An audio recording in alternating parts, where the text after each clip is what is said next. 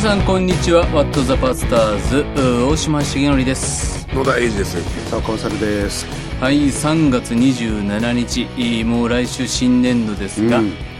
皆さん何かリスナーの方々も変化のね。年ですが。進級進学、はい。就職はい。引っ越し。はい。いろいろ。先生は？僕は筒がなく。筒がなく 大きな変化もなく。今年はそんなにないですね。そうです。去年はあの卒業就職引っ越しいろいろあったんですけど、うんうんうんうん。今年は穏やかな春を。そうだそういえば僕も去年の4月は総主事になりたてで。そうじゃないドキドキの4月だったのを思い出しますね。すっかりこのスーツ姿がいや板につーいて似合わないスーツが。なんかちょっと遠いところに行ってしまったよ。うなよくもうまあそんな。さあ今回はですね前回に続いて野田英二先生来てくれてますけれども野田先生4月は何か？そうですね。僕ちょっと PTA やってたんですけどおうやっと丸3年経ってちょっと次に交代できるかなってところうん。でちょっとまあホッとしてますね、へー。お子さんお子さんの、はい。ピ小学校。小学校のはい。PTA の？あ今会長会長会えはい。はい。ー。じゃあ結構ああいうなんか式でこうそう PTA そう。会長のそうですね。ご挨拶あったり。そうですね。はい。えー。どんなこと言うの？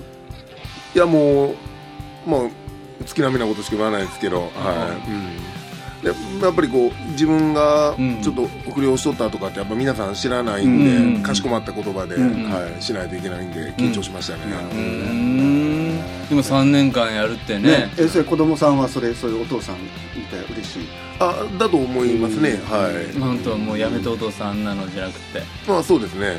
今日も素敵お父さんみたいまあまあまあそんな感じです。な 奥様も奥様もね。いやまあそうですね。まあでも教会のことあんのにああんたとね。まあ言われますけどね、はい、PTA 頑張ってがはい。やりすぎてるって。そうですね。はい。あそう。でもでもいいよね。お父さんで PTA 会長っていいですよね。いやいやいやいいですよ、うん。だって牧師はやった方がいいっていう人いますからね。そうそうそう。うん。牧師で PTA 会長やってる人結構意外に多いですよね。地域でちゃんとこうそういう仕事して。う。んえーね PTA の会長って何するの？いやまあその卒業式とか入学式とかのスピーチもありますけど、うん。運動会のね、うん。先生がやっぱりいろんな教科指導とかが中心なんで、うん。運動会の準備とか、うん。地域の活動とか、まあ、いろいろありますね、えー。今結構ね学校もやっぱり親たちと一緒にこうやっていこうっていうはい。地域で子供を育てましょうっていう感じだからうん。うん。出番多いんじゃないですか？あそうですね、うん。パトロールとか、ね。あはいパトロールも、はい。あの火の用心も？いやあれは違いますね。あ違うあれは違います。防犯協会みたいな。あそうかそうか。だからじゃあじゃあ地元の顔ですね。ある意味。ああかもわからないですね。えーじゃあはいそこら辺歩いてたらわ PTA 会長が来たみたいな感じになるの？いやまあそこまではないですけどあなんかたまに学校で見る背のでかいあの渋いおっちゃんやなみたいな。え先生教会と家は近い？あそうですね。校区は違いますけうん。ど近いです。はいそうですか。うーんでもその子たちにとってもね、うん。PTA やってる誰人が誰々ちゃん。おの父さん。お父さん牧師さん。みんな知ってるの？いやまあ知ってる人もいると思いますけど、うん。知らない人もいると思います、あのうん。まあでも、まあ、変な人じじゃないだろうと。い。うことはなると思います。せやな、まあ、PTA やってるぐらいから、うん。はい。学校の先生からも、まあそうそうですね、はうん。い、仲良く、まあそうですね、へ校長先生とかはじゃあ結構よく会うそうですね、うん。いろいろとお話ししますね、いやもうこういうことこういう仕事をなさってるってこともご存知ですそうですね。あの僕がちょっと一般の新聞にを出てたのをちょっと見て、うん。あ野田さんそんなことされてたんですねみたいなのはありましたけど。なるほど。はい。そういうテーマで話してくださいみたいな。まあさすがに自分の子供のが在籍してる学校ではよく、よう話せませんけどど。とは言ってますけど、はー もう先に断ってしまう。い、そうそうですね。あでもでも家の子供たちは知ってるんでしょ？あそうですね。お父さんのそういうある意味壮絶な人生、そうそうですね。知ってますね。はい、どんな感じなんですか子供たちは？うん、そうですね。お父さんヤンキーやったんとか、うんうん。少年院ってどんなとこなんうん。とか聞かれますけどね、昔の写真見せたり。あそれはさすがにない。ですねえーでもまああのその非行少年とか少年院から出てきた兄ちゃんたちに、が周りにいて育ってるので、うん免疫はあって、うんでもお父さんはもうしっかりそういうことやめて神様のために働いてるっていうのはあるんで、じゃあそれお兄ちゃんたち来てもあんまりビビらない子供あ全然ビビらないですね。それいいね、そそういう子たちも嬉しいんじゃないですか？そういう嬉しいちっちゃい子たちがお兄ちゃん兄ちゃんって慕ってくれるって。そうそうですね。うんみんななんか優しいもんね。あ気が優しいっていうそうか子たちって。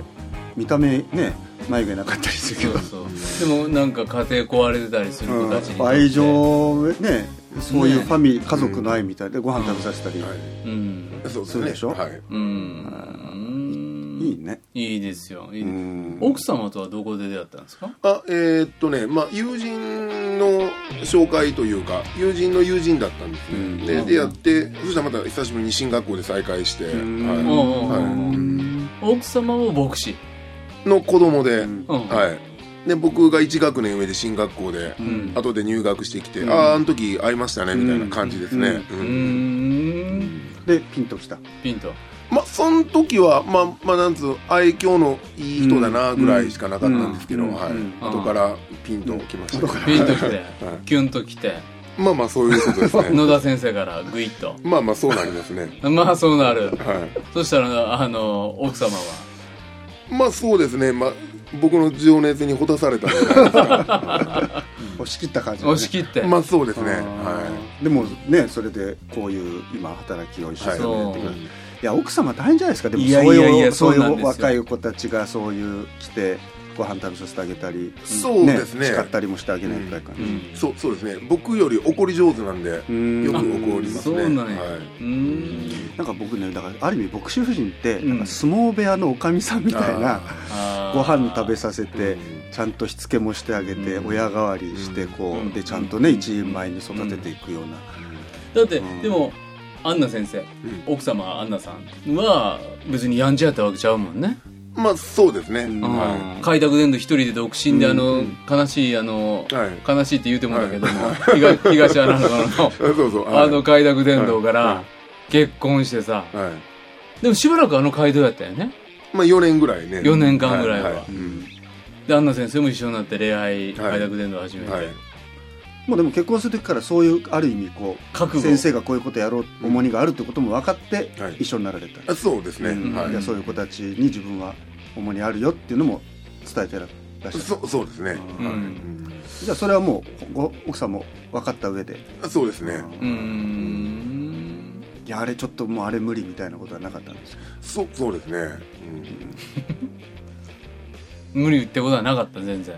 うん、そそうですね。いやなんか結婚前になんか、妻が滋賀県の大津だったんですけど、うん。な近所でシンナー吸うてる男の子に伝道して、ん。その子の部屋にで2時間ぐらい話してたとか普通だと危ない話じゃないですか だからちょっと僕の嫁さんもちょっとパッパラパーなとこあって いやそんな伝道すんなよみたいな。だからちょっと無鉄砲なとこがあって情熱がある人だったんですやっぱりあややっぱりね。そうなんだよね。ああやっぱりこの人と一この緒に人にはこの人なんだな。そうそうですね。すごく魅力的な人です。そうですか。本当に。いや素敵な奥様で。だからそういう先生たちと出会えた子たちは幸せよね、そうですね。うん。今日はですねこのチェンジングライフグループチェンジングホームっていうですね野田先生やってる更生支援施設自立準備ホームってですね、いわゆるそのもう少年院鑑別所を出た後、うん。じゃあどうやって自立していくのかっていうと、もう彼らは住所もないし、うん。家に戻ったり実家に戻ったりするとまた昔の仲間との付き合いが始まっちゃうっていう、そういう彼らをですね支える働きを野田先生今されているんですが、まあこのホームの紹介また後でしていただくとして、なんでこの開拓伝道からこういう働きにつながってきたのか、そのあたり話してくださったら。はい。そそうですね。やっぱりその、まあ、前回も話しまお話したんですけど、犯罪者は犯行現場に帰るっていうところでやっぱりその自分だけ立ち直ってあの周りが同じように覚醒剤やったり武器持ち歩いて事件を犯したりとかするのがやっぱり違和感感じててこれ多分きっと神様が与えてくださった情熱だと思うんですけど、でまあ、一緒に悪いことやめようやっていうスタンスなんですね、でそういった中でやっぱりこう、まあ、少年院とか鑑別所少年刑務所出た後に帰り場所がない子がやっぱりいてて、そういう子たちのために何かがしたいと思っずっと夢で思ってたんですよ、でまあ僕らがその、えーとワンルームのマンションを借りて、でそこに電化製品も家財道具も用意して、でそこで自立して自分の名義でマンションを借りるまで、まあ、半年とか1年とかの間、僕らが借りたところで住んで自立支援するっていうのを、まあ、始めたんですね、うん2011年からそれ始めたんですけど、それまでは教会で泊まってもらったり、あのーまあ、僕らが借りたマンションで住んでってもらった時期もあったんですけど、本格的に始まったのは2011年ですね、はい。先生が開拓伝道を始めたのは何、えっとね2000年ですね。じゃあそれこのチェンジングホーム始めるぞっていうまでの11年間は、はい。じゃあ先生どんな？そうですね。だから友達が親から見捨てられてて教会に転がり込んで一緒に寝て共同生活したりとか、うん。でやっぱりこう親元に返せない覚醒剤中毒の子が僕らのとこにあの帰住先として刑務所から登録されて帰ってきたりとか、うん。そういうのでこう細々とそういう視点き帰住先ってのはあ何帰って住む先ですね、はい。うん。でそれがなぜ野田先生のところが登録されあてくるえっとね帰住先が決まらないと出れないね出れないんですよね、はい、あのやっぱり助けてくださいと。帰住先ないと帰れないんで応援してくれませんか？っていうお手紙が、まあ、手紙であるとかが野田先生の家に届く、届いたり捕まる前にあの出会って僕何とか友達やったから。そうそう後輩とかね。野田先生やったら、ん。帰住先登録になってくれるんちゃうかなって思う、そうそう。弁護士さんから話が来たりとかいろんなルートがありますよね。ですね。でそれで野田先生は「あほな俺帰住先になってええよ」みたいなことを言いに行ってあげるわけ、まあそうですね。だからやっぱりその本気でやり直したいって思う子だと判断できないとできないですし、まあ、実際、あのー全ての人に頼まれたからね、できるわけじゃないんでそんなそうですよね10室15室マンション借り取ったらもう破綻してしまうんでね、僕らも、うん。はい。まあ、だから本当に一人、ままた一人、ん。また一人っていう形ですけど、それで迎えてあげる。どんな感じで迎えてあげるの？まあそうですね、まあ、迎え出所あるいは出演するときに迎えに行って、でまあ、ご飯その時は美味しいもの食べて回る寿司とかですね握ってくれとかはいけないですけど、まあい連れて行ってで、まあ、部屋に連れて帰ってでここで絶対仕事をして頑張るよと、っていうことですね、うん。でもその部屋借りるのもお金かかるよね、そうですね、うん。もうそれもだから、まあ、自転車操業でもうなけなしの金で借りて、で不思議に借りたらまたどなたかが伝え聞いて募金してくださって、っていう繰り返しあまだなくなってきたなと思ったら、また募金してくださってって繰り返しでしたね、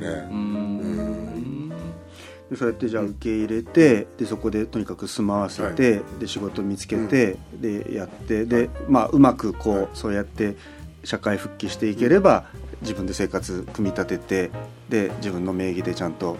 住まい借りてはい。新生活出ていけるそれはまあある意味理想のはい。パターンだと思うんですけど多分現実はなかなかそうすんなりいくケースばかりじゃないだろうと思そうですよね、うん、そうですね。やっぱりこうあの途中で逮捕されたりとか、途中でいなくなったりとか、でいなくなった後に空家賃払っていかないといけないの、我々団体なんで、あのいなくなった人の空家賃払って部屋を片付けるっていうのは非常に虚しいことですけど、まあでもやっぱりそのまあ、裏切られることが結構多いと思うんですけど、やっぱり中には自分の名義で借りたところで自立して、自立した後ももう何年も、まあ、礼拝には来ないですけど、あの教会に顔出してくれる若者たちもいますし、まあ、中にはクリスチャンになった子もいるんで、まあ、その最小の効果のために最大の効果を払うみたいな、あまあ、かっこかっこつけて言うとですけどすいません調子に乗りました。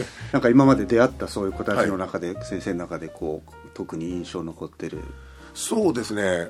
まああのもういっぱいあってちょっと、うん。なんか誰が思い浮かべたもいろんな顔出てくるんですけど、やっぱりその父親を知らない見たことがない、でお母さんも病弱で、小さい頃からも乳児院児童養護施設で育ったっていう子たちが結構多いんですけれども、やっぱりそのまずその神様とか信じる前にも人間信用してないんですよね、で大人の目も合わせれなかったり、もう授業中ガタガタ言わして、あの集中できなかったり、で結局普通の既存の学校ではうまくいかなくて、児童自立支援施設とか、昔の教護員とかに送られたりする子とかなんですけど、やっぱりこう最初は尖った子たちが、まあ、出会って食事したり、あのいろんな関わりしていく中でですね、なんていうんですかこう僕の子供にアイス買ってくれたりとか、なんかこうお菓子買いに連れて行ってくれたりとか、そういうことの中で本当にこうまずは人間を信用してくれて、やっぱいまだに顔出してくれるとか、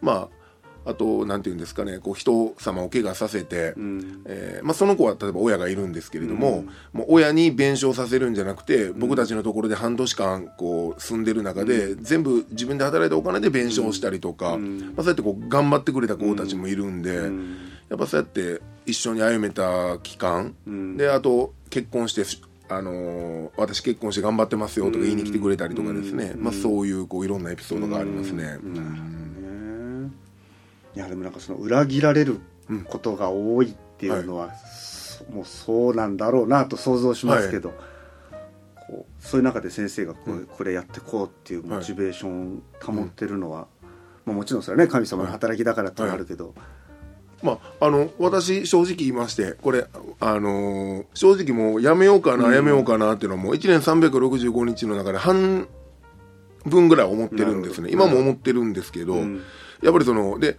もう人のことも信用してないんですよ、僕自身が。なるほ。どなるほど、うん、神様しか信用してないんですけど、でも、こいつはもう絶対更生せえへんやろと。うん。もう覚醒剤バンバンいって、ん。もう幻聴聞こえるし、幻覚見てるし、もうこいつは救われんやろうって諦めざるを得なかった子とかが、もう2年間礼拝休んだことがないとか、やっぱ最近そういう子がいるんで、うんそのうち裏切るんちゃうんかとか、勘ぐりながらも、もう水曜日の祈祷会も休まず来てる姿を見て、ああ、神様生きておられるなと、やっぱそういう子が一人でも、あの、二人でもいる限り、やめたらあかんなっていうか、本当だからもう神様の憐れみで、うん。なんか続けさせていただいてるというか、若者と関わるって、まあねそういう子たちだけじゃなくてこういわゆる普通に、まあ、いわゆるこうやってる子たちでもやっぱりこう絶えずそこあるじゃないですか。そうですその、ううん。なんていうか信用してあげたいけどでもどっかでやっぱりこうなんていうかな。裏切っちゃう裏切るんじゃないかなっていう、うん。でそこも一応こっちとしてはそれもどどっかで見といてあげないといけない部分もあるじゃないですか。うん。でもやっぱりこうなんていうか時間かかるしお金かかるしね気持ちも相当それに使って、なんかこう騙されて終わりとかだからなんかねこういう働きしてて野田先生すごいなって周りは見てたりもするけれども、いやどれだけね持ち出しとどれだけでもね諦めずにね、うん。やめない、うん。今やめたいって言ってましたけどもね、まあやっぱり結局自分の意識うんの外で、うんなんていうんですかやっぱ神様がコントロールしてくださってるんかなと思うんですけど。やるようにん、そうそうですね、はい。まあ、僕正直もうこのこういう伝道しかできないのかなって。うん。野田先生の伝道がこういう形？そそうですね。うん。じゃあチェンジングホームにさ、うん。はい。今何何人？あえっ、とねえーっとまあ、自立した後にアフターケアしたりもしてるので、大体全員で67人ぐらい、まあ67かかって人ぐらいかるんですけど。か今現在67人の、今じゃあそれだけのこう部屋を用意されあてえーっとね自分の名義で借りてる子もいて、うん。あでもそっかそはい、そうですね。はい。でも関わりとしては今もあそうですね。ケアし続けて。る、はい、やっぱり自立したからそこで終わりっていうほど、うん。やっぱりこうね。はい、簡単なもんじゃないんで、うんでも先生が借りてる部屋は何部屋、あえっ、とね今は3室ですね。三室、うんで三室は満室、そうですね。でまた新たに来る時また契約して短期契約してって感じなんですけど、うん。この間17歳の女の子が自立してくれて、まあ、5ヶ月半ぐらい滞在して、うん。まあ、女の子なんで僕は行けないんで、妻が毎日訪問して、朝から？いや夜ですね。夜その子が夜帰ってくる時。うんね行ったらもういなくなってるとかってこともあるわけでしょ？そうそうですね。うん。だからげ現実17歳で自分で自立して家賃払って生きていかないといけないっていう環境下に今もその子いるんで、ん。だからまあその非行少年ってもちろんそのじ自己責任もあると思うんですけどやっぱ親の虐待とか、一家離散とか、親刑務所捕まったとか、でもう本当に帰る場所ない子もいるのも事実なんで、うん一人で行かない生きていかないといけないとこ17歳でね一人で生きていかなきゃいけないって過酷なことじゃないですか。思いますよ。まだ守られていい、うん。ね年でさ、うん。高校生世の中だと高校生の年で、ね。でも住む場所ない、でもそこで野田先生あるいはアンナ先生がね、うん。夜になったら訪ねてきてくれて、うん。ご飯食べた元気、仕事行けたってうん。聞そんな感じ？そうですね、うん。うん。でたまにやっぱりご飯食べに行ったりね、うん。焼肉食べ放題行ったりとか、うん。はい。いやーだからなんだろう。まあある意味子育てをしてるんだよね、うん。ずーっとね、うん。いろんな子たちをね終わりがないじゃないですか、うん。ある意味で、でもその家庭が壊れててそういう風になっちゃった子たちと、うん。一方で子供がねやんちゃになっちゃって、困ってる両親とか親がいたりするでしょ、でそういう親御さんがうちの子こうなんですけれどもって言って野田先生のとこ訪ねてきたら、野田先生どんな風な？そそうですね。まあ僕も非行とか犯罪とかうん。に絡んだ家族の歪みうん。のやっぱりたくさん見見てきたんですけど、うん。やっぱりその親子間の圧力がやっぱり多いじゃないですか、やっぱりそのまあ、僕の本のタイトルが「私を代わりに刑務所に入れてください」これは母の言葉だったんですけども私の育て方が悪かったんでこの子を少年に入れるんやったらうん。私を刑務所に入れてくださいって、まあ、母は言ったんですけれども、まあ、これ僕にとっては公式な謝罪だったんですよね母からの。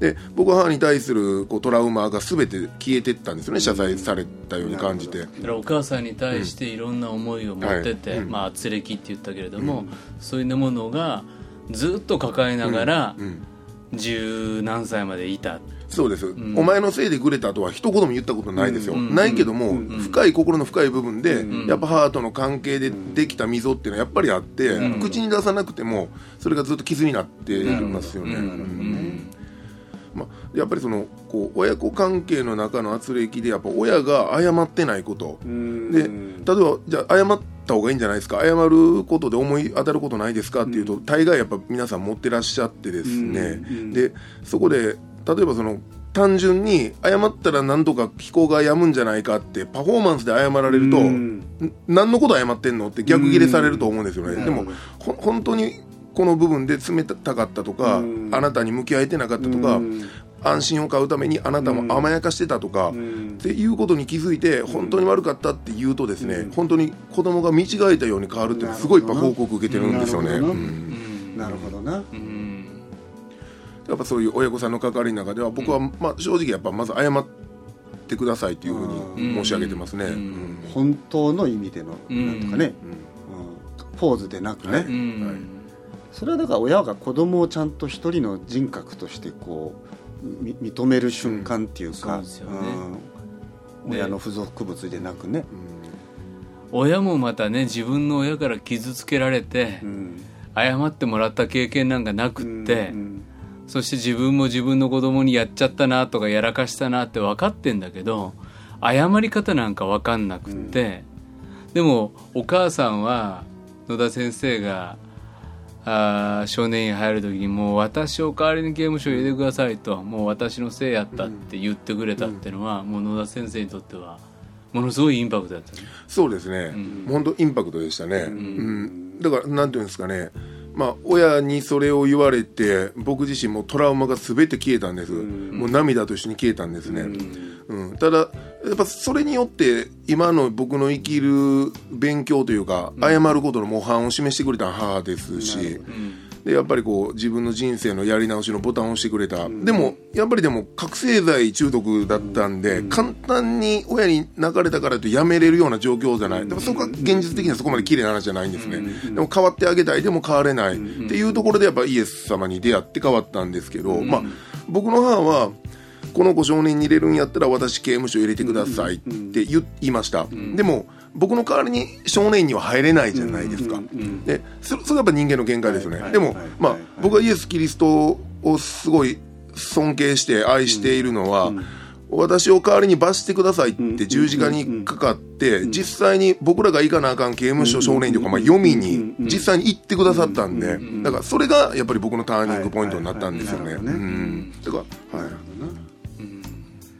ぱさ先生のそこがだから原点なんだよね、うん。十字架イエス様とね。の出会いが、もうエイジの代わりに私を罰してくださいと、イエス様言って十字架かかってくださった、そしていつも父なる神様の隣でね、僕が十字架かかったじゃないですかって言って取りなしてくださる、うん。そういう存在に今野田先生がね若い子たちのそばで取りなしてね、彼らがもう一回やり直せるように励まし続ける牧師だっていうのは、ね、僕らはやっぱり人間は他の人の代わりになれないもんね、う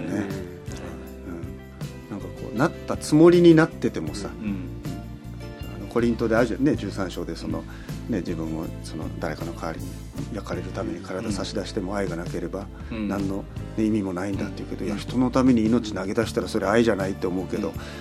なんかでもそういうところでも究極の自己満足になるっていうか、酔っちゃ俺みんなのために命捨ててるぜみたいなさ、だけど本当は自分の尻拭いすらできないって思うと、うん、なんていうかこうそういうところでイエス様の身が十字架っていうのがこう、うん、あるんだなっていうのはねなんか今日のね、野田先生がね、まあ、僕昔からの付き合いで長いんですけど、なんかね淡々と喋ってるでしょ、だからねなんかその自分の働きによってね、アピールしてる感じがないっていうのが、僕にとってはすごく、あそうやって自分の働き報告するんだなとかいうのを、なんかそういうふうに今、あのもっとなんていうのかなこんなすごいことやってるんだからみたいな アピールもあるじゃないですか、うん。うん、でも野田先生はいやもうやめたいと、うん、むしろやめれるもんやったらやめたい。でも神様がしてくださったことがこうだからっていうのが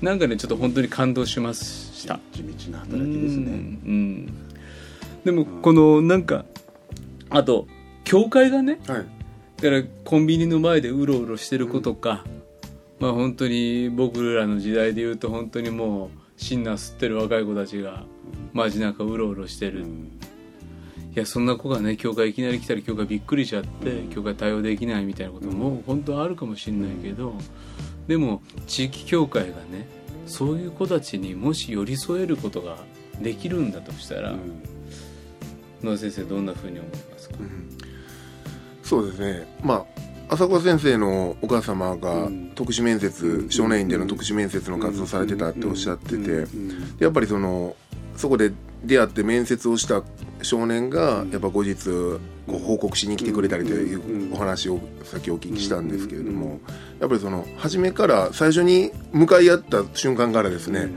私は特殊面接をしている偉い人よあなたは収容少年よじゃなくてもう私は神様に罪人ですっていうもうスタンスで言ってはるじゃないですか、そこでもうすでに心のバリアフリーが生じてて、あこの人は上目線じゃないと降りてるっていうところで、しょあの非行少年ってね、もう世の中の人が思ってる以上にですね人の目からこの人は本気かって感じ取れるじゃないですか、もうそれはもうどんな専門家より感じ取れるんですよね、ですからこの人本気やってあ全然同じ立ち位置やなとか同じ目線やなって気づくと思うんです、だからやっぱりそれをやっぱりできるのは一つクリスチャンの特権だと思うので、そういう目でですね、やっぱ子供たちを見ていただきたいですし、まああのあと私もこうこういう活動の中であの非行少年に使いさせていただいてるんですけれど、うん。うん、もしあのこういったご支援をですね、うん。うん、三助会員とかになって、うん。うん、あのご支援いただけたりしたら、うん、私あのそのそういうこう非行少年に使わされてる一人のクリスチャンとして、うんうんうん、あの使えていきたいなと思ってるので、うん。うん、またご支援とかいただけたらありがたいなと思ってるんですけど。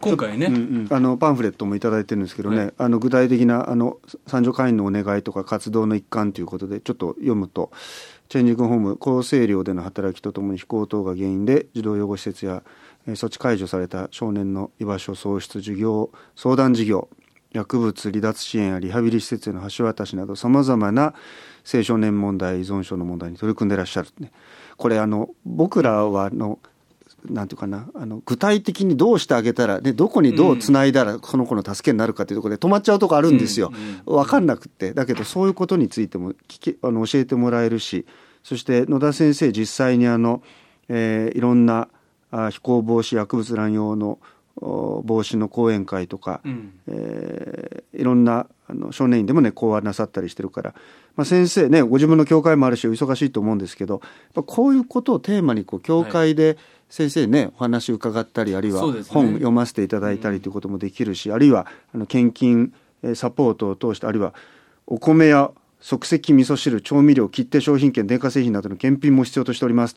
ありますのでなんかすぐにできないけどでも先生たちを通してこういう形に使いたいなと思う方はぜひこういうことあの取り組んでくださったら、はい。できることいっぱいありますね。そうなんですよね、だから僕らがなんか本当にさっきのね彼ら目が目を見たら分かると。うん。明らかにね目見られたらこっちがビビってんのも分かるかもしれない。そう思ったら見れないって思う人も、じゃあ野田先生の目見たらね、彼らは、あこの人は本物だな、じゃあその野田先生支えるっていう形で地域協会ができることっていうのがきっとあるだろうし、ね、お米いくらでも食べるだろうしね、うん洗濯機冷蔵庫は絶対新しい家借りる時に必要だし、なんかそういったものでねあのなんかあんまり使い古したものじゃなくて新しいもので、ぜひね。ね。そうですよね、うん。気持ちよく使ってもらえるね、うん。使ってもらえる、うん。新しいスタートのために役に立ちたいとか、うん。また三女回避私もこのチェンジングホームの働きサポートしてるんですけどもあのこの個人や団体での会費会員になってくださってね、支えてくださったらなってことを思いますね。いや私もねあの金沢いた時に、ん。その教会士の先生がいてくださって、うん。で小島先生一緒に少年院行かないって言われて、で結構ね毎年クリスマス、うん。僕が連れて行ってもらったんですよ、うん。で授業をやらせてもらって、ね。で本当にね目と目を合わせてね最初ちょっとなんかガンとそうそうガン飛ばしてる子たちもいて、うん。でもね本当にイエス様の話をしてあの一匹の羊を探しに行く、うん。あのお話をした時にね、なんかねポロポロポロって彼らがね、涙を流していくんですよね、あの鋭い目がどこに行ったのか、あるいは自信のないもう今度は目がキョロキョロしてる。あの目が合わない、でもその子がメッセージの途中にじーっと目が合い始めてね、そんな風に自分を探してくれる神様がいるんだって思った時に、もしかしてそこに救いがあるかも、そうやってねメッセージして終わった後ご飯一緒に食べて、そしてなんかちょっとテーブル回ったりするとね、さっきの話よかったですとか言って聞いてくれたりね。ね先生もそうやって少年院講話行ったりね、うん。あるんですよね、はい。そうですね。あのいろんなお菓子あのよっちゃんイカみたいなやつとか、サラミとか、ん。あのアルフォートとか、ん。そういうこうたくさんのお菓子を入れた袋に、私の目にあなたは高価で尊いっていう見言葉を入れて、まあ、あの大阪府内の少年院に,、に持ってってますね、はい。えーいくつぐらいの少年えーっとね、少少年が3つあってあと児童自立支援施設が2つあってその5つの施設と、最近私あの兵庫県の加古川市にある播磨学園という少年院で教会士の去年からしてるので、そこの施設にも持って行ってますね、うん。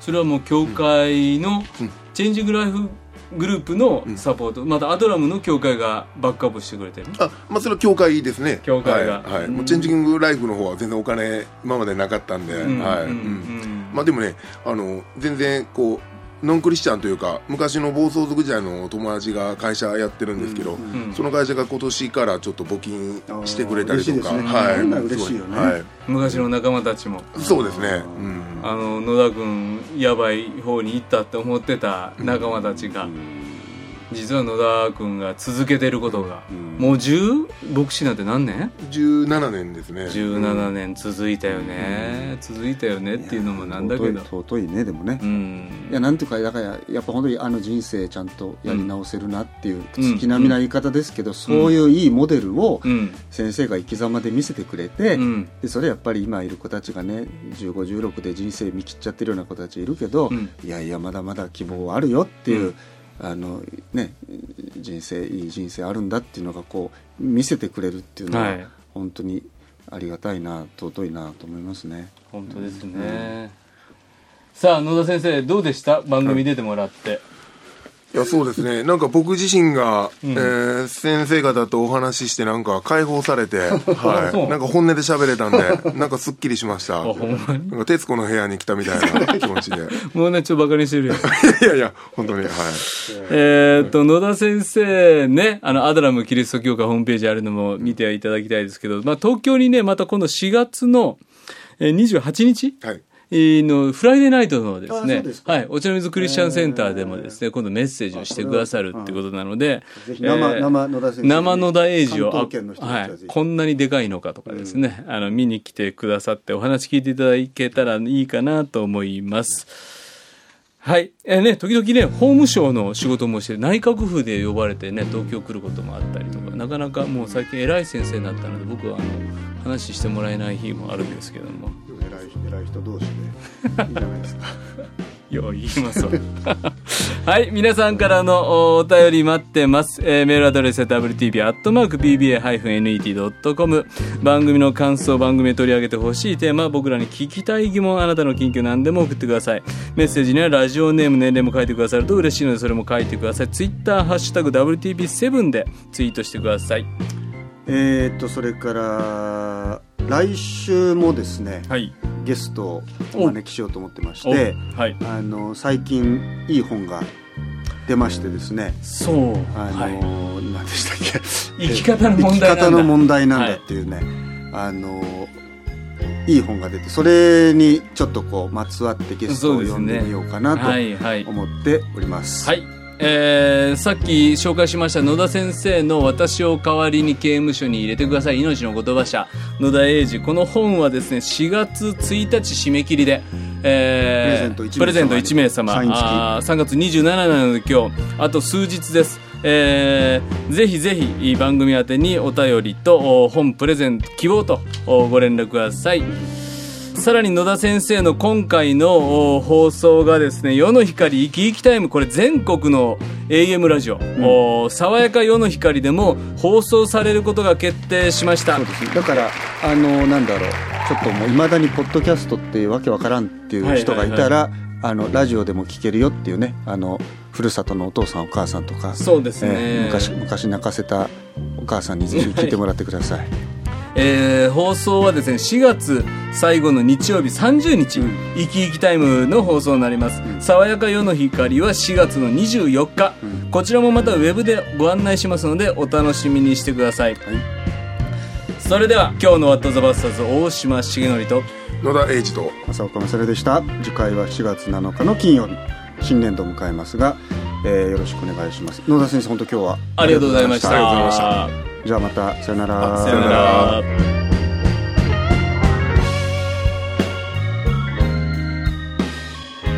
この番組はラジオ世の光テレビ「ライフライン」でおなじみの PBA 太平洋放送協会の提供でお送りしました。